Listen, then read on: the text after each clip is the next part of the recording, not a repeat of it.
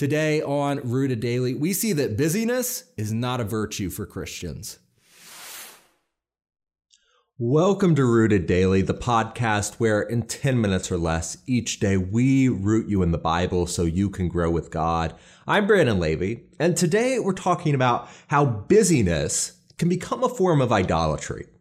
Paul writes in Galatians chapter 5 verse 22 that the fruit of the spirit is love, joy, peace, forbearance, kindness, goodness, faithfulness, gentleness, and self-control. Against such things there is no law. Those who belong to Christ Jesus have crucified the flesh with its passions and desires. And since we live by the spirit, let us keep in step with the spirit. Let us not become conceited, provoking and envying each other.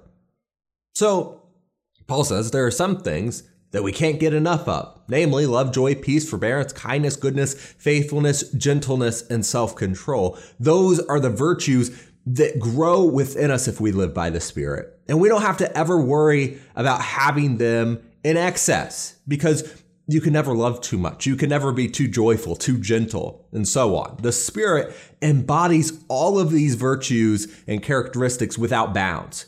And we should be able to continuously strive for the same. Noticeably missing from this list, however, is the modern virtue of busyness. And that's what it is today. We consider it to be a virtue to be busy. Now, we know from scripture that remaining idle for too long can be dangerous, but rest has always been built into God's plan. Today, we're told that rest is a weakness, that we have to go, go, go until we drop dead. Otherwise, we will never be successful. But try telling that to the Almighty God, who rested from all his work on the seventh day of creation and commanded rest for his people. Today, we go from home to the gym to the office, back home just in time to catch a few hours of sleep, and then repeat. And then we try to add on meaningful friendships and families and volunteer work. And that's what we've determined is success, the art of staying busy all the time.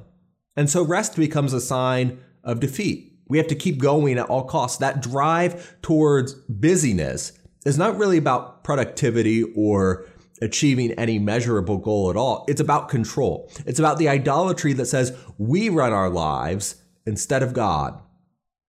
The need to feel in control is the root of all kinds of sin. It causes us anxiety and envy of others and self loathing. It makes us look to people who seem like they have it all together and question God's ability in our own lives.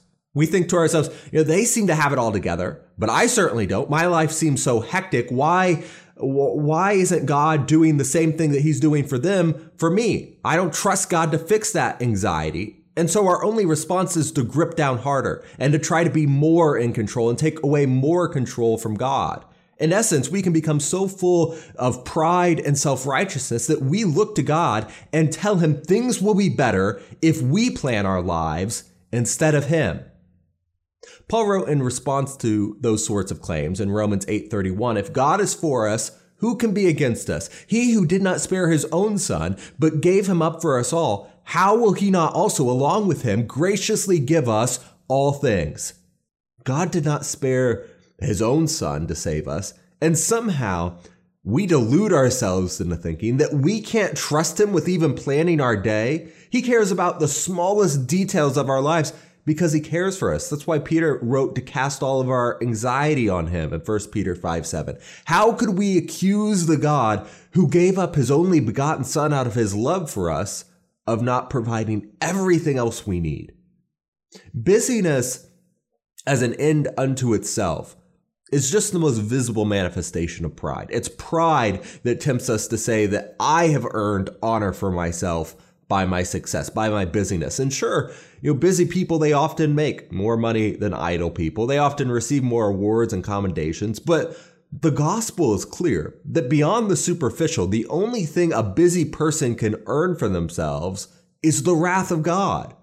Paul gave the stark reminder to the Romans that there is no one righteous, not even one. All have turned away, they have together become worthless.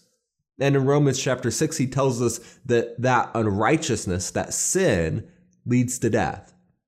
On our own, we can earn nothing but death. If I insist on being the one who plans out my life, who controls my life, then no matter how many people I influence, no matter how much money I make, no matter how many hours I volunteer, I end up in hell.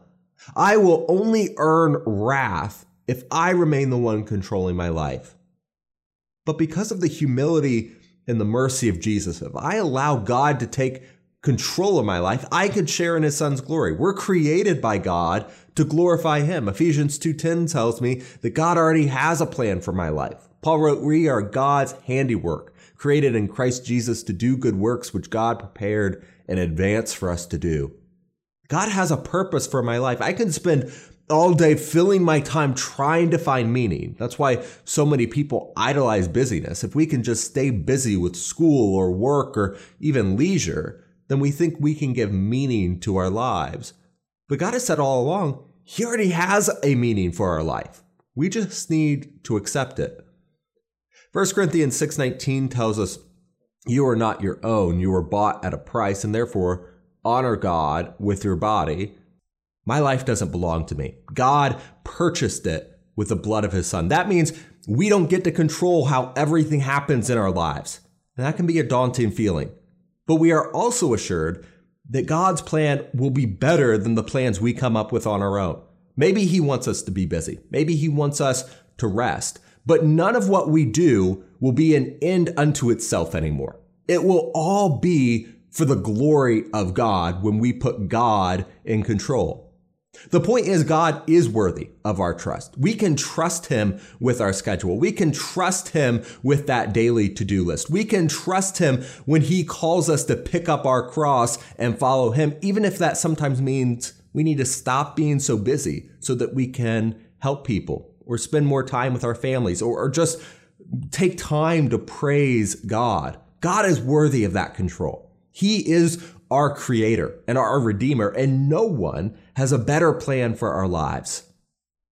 I refer to James chapter 4 often because it's a passage that I personally need to remind myself of daily. And James writes, starting in verse 13, Now listen, you who say today or tomorrow will go to this or that city, spend a year there, carry on business, and make money.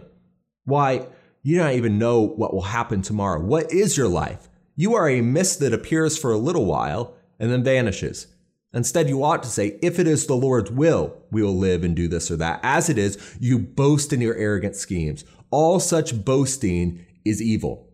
If anyone then knows the good they ought to do and doesn't do it, it is sin for them. Pride is what makes us want to be busy for busy sake. We think we can control our circumstances, but James says we are kidding ourselves. Our lives are just like a mist. We can't find meaning on our own. All of our planning, as long as it's without God, is meaningless and arrogant. God can be glorified in our business plans. He can be glorified in our volunteering. He can be glorified in our leisure. He can be glorified when we're busy and when we rest. But he has to be the one making the plans. That last verse in James chapter 4 really stuck with me this time around. If anyone then knows the good they ought to do and doesn't do it, it is sin for them. God has a plan for your life. He has good plans for your life. And if we see that plan and we decide to go with our own, we'd rather stay in control. That is sin. We only conquer the idolatry of busyness by turning to God and saying, if it is your will, we will live and do this or that. God is worthy of control over my life. If I let God take control, all things will work together for good in my life. If I let Him direct my paths, He will never leave me nor forsake me. Staying busy just to stay busy doesn't offer me any promises, but God does. That'll do it for this episode of Rooted Daily, and I'm looking forward to sitting down and talking with you next time. Hey there, thank you for listening through this episode of Rooted Daily. We think it's so important that you grow with Christ continually using the Word of God as your only foundation. That's why we release these episodes every weekday so you can root yourself daily in the Bible. Make sure to subscribe to the podcast on your favorite app so you don't miss us. And if you think a friend would benefit from hearing this good news, hit the share button. Most importantly, if you're ready now to take the next step, repent, be baptized, and hand over your life to Jesus, shoot me an email to brandon at rooteddaily.com.